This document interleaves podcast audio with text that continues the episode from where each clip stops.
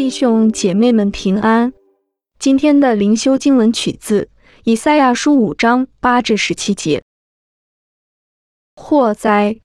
那些以房接房、以地连地、以致不留余地的，只顾自己独居境内。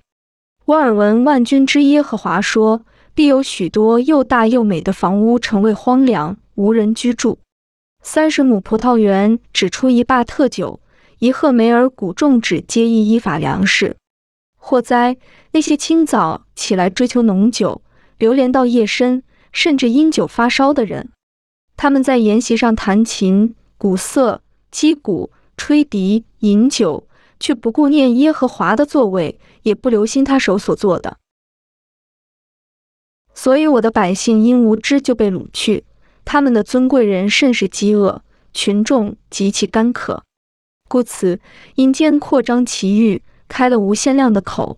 他们的荣耀、群众、繁华并快乐的人都落在其中。卑贱人被压服，尊贵人降位卑，眼目高傲的人也将位卑。唯有万钧之耶和华因公平而崇高，圣者神因公义显为圣。那时羊羔必来吃草。如同在自己的草场，丰肥人的荒场被游行的人吃尽。让我们同心祷告，主耶稣，求帮助我们思念上面的事，不要思念地上的事。